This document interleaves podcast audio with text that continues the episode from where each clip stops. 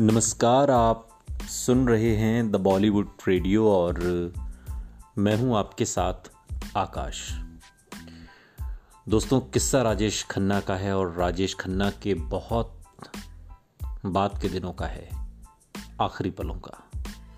बीमारी के शुरुआती महीनों में तो राजेश खन्ना आनंद के फलसफे को अपनाते हुए अपने परिवार के सामने हंसने, मुस्कुराने की कोशिश करते रहे। मगर जैसे जैसे वक्त नज़दीक आ रहा था।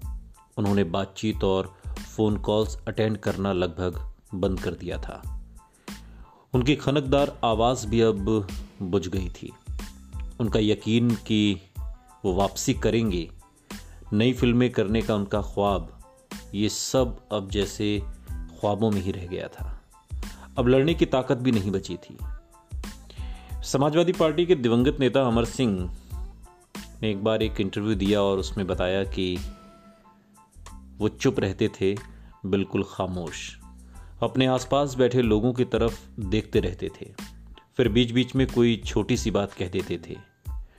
वो ये बात समझ गए थे कि फ़िल्म इंडस्ट्री चढ़ते सूरज को सलाम करती है। करीब एक महीने बाद राजेश खन्ना को मुंबई के लीलावती अस्पताल में भर्ती करवा दिया गया। उनकी खराब होती हालत की खबरें लगातार आ रही थीं। मीडिया को अचानक राजेश खन्ना में दिलचस्पी हो गई थी। पत्रकारों की पूरी टीम पूरी खबर जानने की कोशिश कर रही थी कि आखिर उन्हें हुआ क्या है।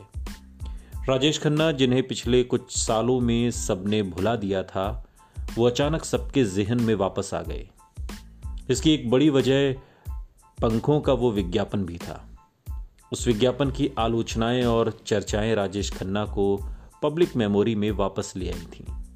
सुपरस्टारडम के दौर में जो फैंस उनके जादू के गवा रहे थे, वो इस हालत को देखकर स्तब्ध रह गए थे। लोग जानना चाहते थे कि उनके चहेते सुपरस्टार की हालत ऐसी क्यों है। लेकिन परिवार का कोई सदस्य और अंजू महेंद्रू जैसी करीबी दोस्त भी कुछ भी बताने को तैयार नहीं थे। अस्पताल में ये लोग उनसे मिलने तो लगातार आ रहे थे, लेकिन कोई कुछ बोलने को राज़ी नहीं था। अखबार और टेलीविज़न, न्यूज़ चैनल्स में उनके स्वास्थ्य से जुड़ी कई तरह की खबरें लगातार आ रही थीं। सारी खबरें ये इशारा कर रही थीं कि राजेश खन्ना कैंसर की आखिरी स्टेज पर हैं और किसी भी समय कुछ भी हो सकता है। और फिर 16 जून को अचानक हर तरफ़ ये खबर फैल गई कि राजेश खन्ना की हालत बेहद ख़राब है। ट्विटर और फेसबुक जैसे सोशल मीडिया पर तो ये अफवाह तक फैल गई कि राजेश खन्ना नहीं रहे। हैरानी की बात यह थी कि अभी तक उनके परिवार या डॉक्टरों की तरफ़ से कोई आधिकारिक बयान नहीं आया था। शायद किसी को ये अंदाज़ा नहीं था कि राजेश खन्ना की सेहत को लेकर मीडिया में इतना हंगामा हो सकता है। पिछले कुछ और पुराने अभिनेताओं का निधन दिनों में हुआ था, लेकिन इतनी खबरों में कोई नहीं रहा था। और राजेश खन्ना तो भूले बिसरे सुपरस्टार थे। अस्पताल के बाहर मीडिया का जमावड़ा था। हर कोई जानना चाहता था कि सच क्या है। अगर उनका निधन हो गया है तो ये बात सबसे छिपाई क्यों जा रही है? अगर वो ठीक हैं तो फिर सामने क्यों नहीं आ रहे? ज्योतिषी भरत उपमन्यु ने एक बार एक बड़ा ही दिलचस्प किस्सा सुनाया। बीमारी से पहले उनकी और राजेश खन्ना की एक टेलीविज़न सीरियल के निर्माण को लेकर कई बार बातचीत हुई थी। इस सीरियल का विषय भगवान कृष्ण के जीवन पर आधारित था। फिर राजेश खन्ना बीमार हो गए। इस दौरान भी जब भरत उनसे मिलने मुंबई जाते थे तो राजेश खन्ना के साथ इस कहानी पर बातचीत होती रहती थी।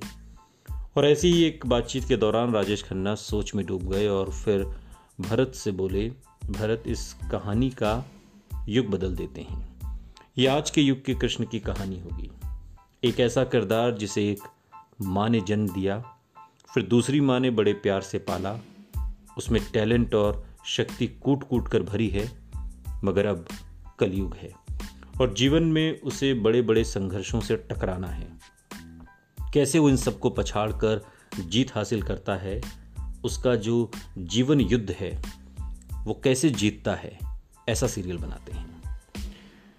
शायद जाने से पहले ये वो आखिरी कहानी थी जिसे राजेश खन्ना दुनिया को सुनाना चाहते थे।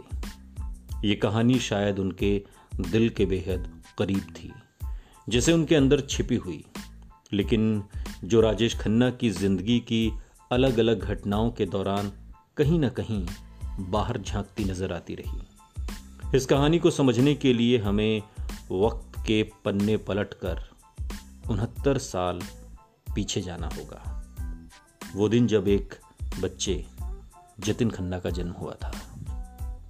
सुनते रहिए द बॉलीवुड रेडियो, सुनता है सारा इंडिया।